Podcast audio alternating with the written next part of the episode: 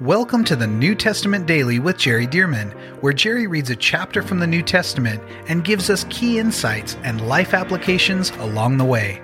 For more information about the Solid Life Journal and reading plans, visit solidlives.com.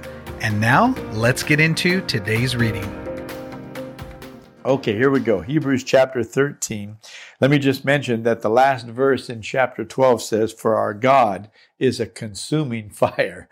So, He's telling us we need to live right before the Lord. We need to serve Him. We need to respect God as our uh, not only Savior, but the righteous judge as well. So let's now jump into this chapter. He says, Our God is a consuming fire. Verse, third, uh, verse 1 Let brotherly love continue.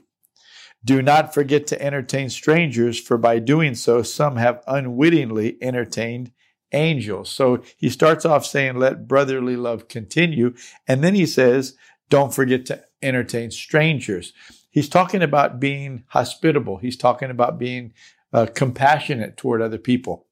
But then he mentions, he said that some people, in just being compassionate to strangers who have a need, that some people unwittingly or unknowingly were actually conversing and helping angels. Now, that doesn't mean that angels needed the help, but angels often in the Bible appeared and looked like men.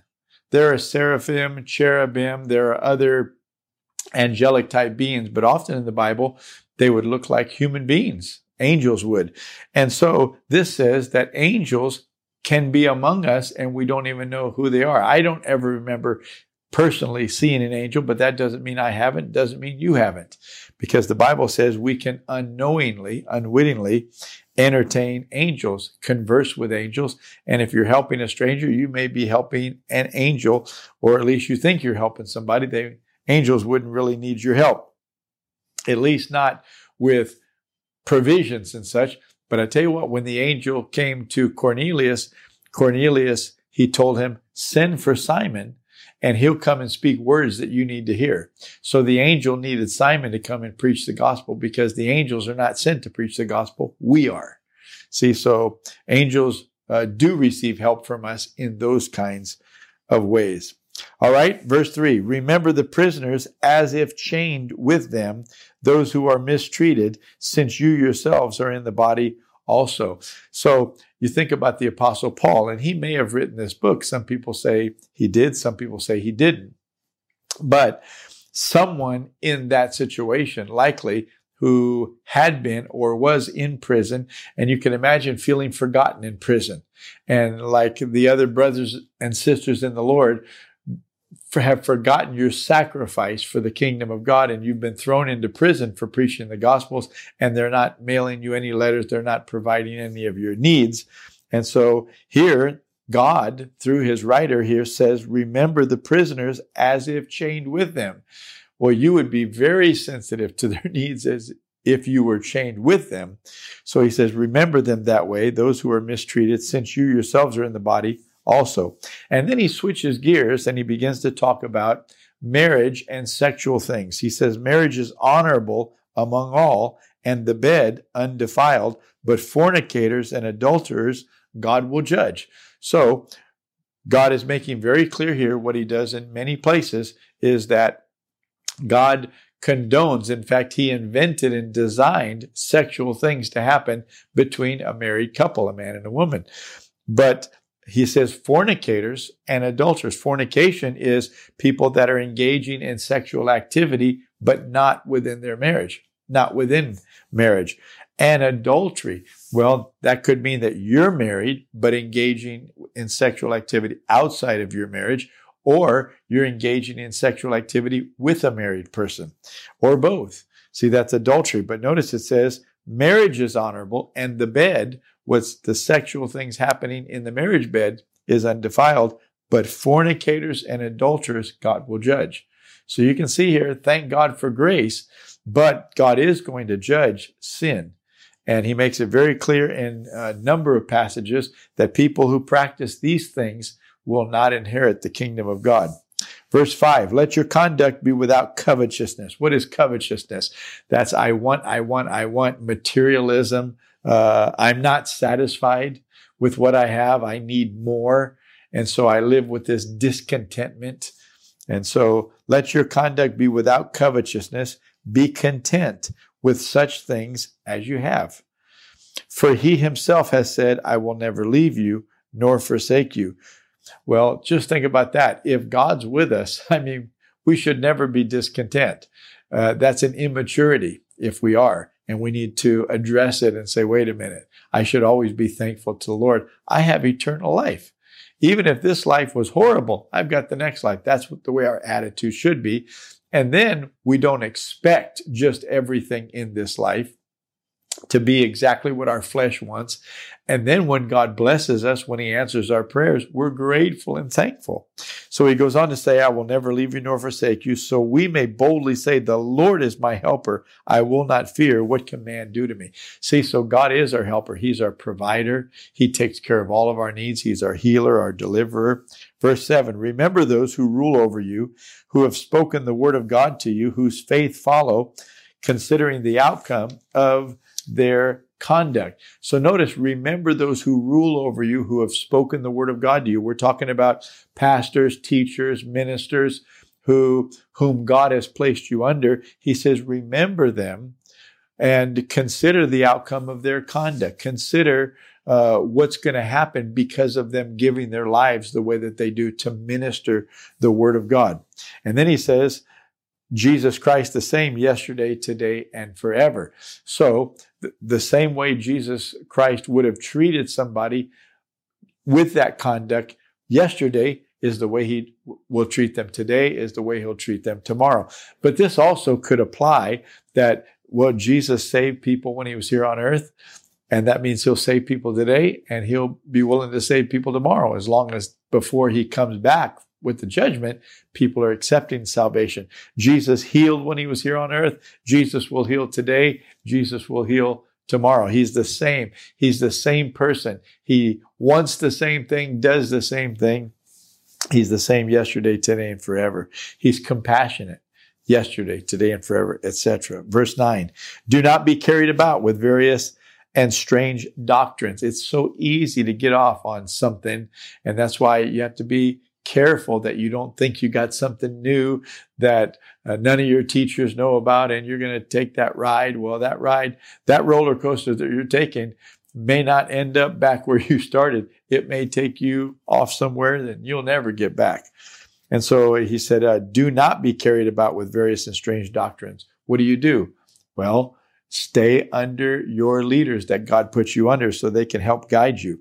It says, For it is good that the heart be established by grace, not with foods which have not profited those who have been occupied uh, with them. So our flesh is craving things, yes, food in the natural, but also uh, knowledge the food of knowledge. Our flesh craves things, so you have to be careful that your flesh doesn't eat junk food, not only physical food, but intellectual food, spiritual food, junk, stuff that tastes good, looks good, but it's not pure, it's not healthy, it's not good for your mind.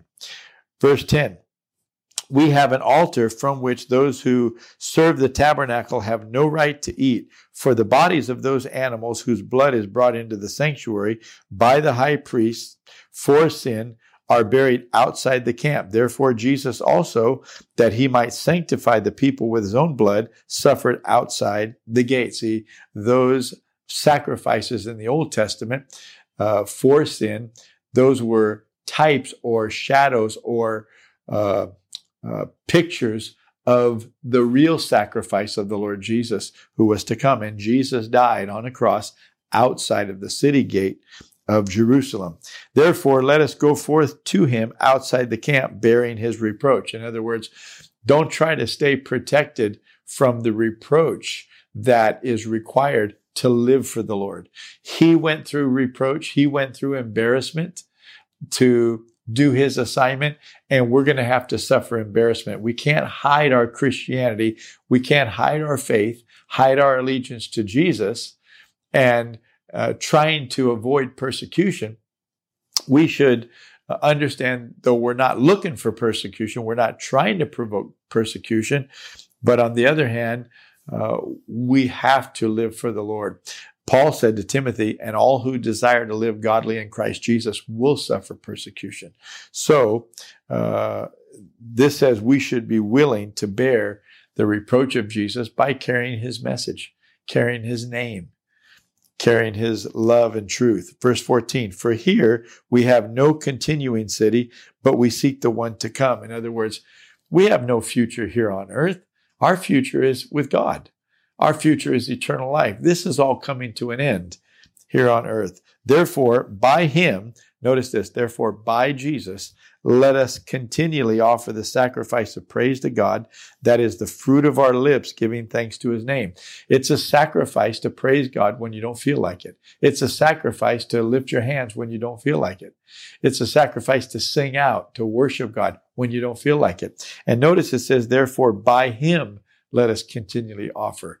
In other words, we have a high priest in heaven, the Lord Jesus Christ. And when you go, go, through sacrifices to sing, to speak blessing to God, to lift your hands, to kneel down, and whatever you're doing that's uncomfortable, when you do that, then the Lord notices your sacrifice. He receives your sacrifice, turns right around, and offers that before Father God on our behalf, including the fruit of our lips, praising God. Goes on to say, but do not forget to do good and to share, for with such sacrifices God is well pleased. Notice here's another sacrifice to do good things for people and to share with people. These are sacrifices that are well pleasing to God. Verse 17, obey those who rule over you and be submissive, for they watch out for your souls as those who must give account. Let them do so with joy and not with grief, for that would be unprofitable for you. So he's telling us, look, those people that God puts you under spiritually, obey them and be submissive. Those are two different things. Obedience is the action, but submission is the heart attitude. Some people obey, but they'll complain about it. Their heart's not right. Other people will uh, be submitted, but they don't get around to obeying. Obey those who rule over you, not that they're supposed to control every little decision that we ever make. No, but they're trying to guide us. It says, obey them and be submissive as those who are looking out for your souls, as those who must give account. Your overseers are going to have to give an account of how they helped you or tried to help you to live right before the Lord. It says, let them do that. Let them guide you with joy and not with grief. Don't be a pain. Let them do so with joy and not with grief. Be humble. Be easy to correct. Why? Because if you're not that way, that would be unprofitable for you. You're missing out on the blessing of leadership that God has given you. Verse 18, pray for us, for we are confident that we have a good conscience in all things, desiring to live honorably. But I especially urge you to do this that I may be restored to you the sooner. So here's somebody, this may be Paul, this may be Barnabas, this may be somebody else, but this person wants to come back to them, then it seems like they may be in prison and not able to come at the time. Verse 20. Now may the God of peace who brought up our Lord Jesus from the dead, that great shepherd of the sheep, I just love this language, that great shepherd of the sheep, through the blood of the everlasting covenant, make you complete in every good work to do his will, working in you what is well pleasing in his sight through Jesus Christ. To him be glory forever and ever. Amen. Not only did God send his son Jesus to save you and to make a covenant with you with his blood and all of that, but God's still working in you to help you, to strengthen you, to help you to want to do right. So invite him to do that. Invite him to help you and to strengthen you. And he wants to. Verse 22 And I appeal to you, brethren, bear with the word of exhortation, for I have written to you in few words. 13 chapters is a few words compared to what he and the Holy Spirit could have said. Verse 23 Know that our brother Timothy has been set free, with whom I shall see you if he comes shortly. Uh, and so, verse 24 Greet all those who rule over you, and all the saints. Those from Italy greet you. Grace be with you all. Amen. So you can see the love, the compassion that this writer has. I want to be with you. I want to see you. I look forward to seeing you. But remember, this is not just written by a human author. The Holy Spirit was inspiring this. This is God telling us, I long to be with you. I long to fellowship with you face to face. I long to have you with me at the end of the age. This is the Lord showing us his love and his compassion for us and saying, live right so we can be together forever and ever. Our God is a good God. Thank you for joining us for the New Testament Daily with Jerry Dirmann. And thank you to those of you who have partnered with Solid Lives to help get this daily podcast and other resources like it to thousands of people around the world. If you would like to partner with Solid Lives, visit solidlives.com/give. To find out more about the ministry of Solid Lives, how you can be a part of this church planting and disciple making movement, or for more great teachings and resources by Jerry, visit solidlives.com. We also want to invite you to check out Jerry's other podcast called The Jerry Dirmann Podcast. Here, Jerry shares with us at least weekly from God's Word, challenging us and equipping us to fulfill the amazing plan that God has for our lives. You can find links to this podcast as well as Jerry's YouTube channel online at solidlives.com. Thank you again so much for joining us, and we'll see you right here tomorrow as we jump into the New Testament Daily with Jerry Dirmann.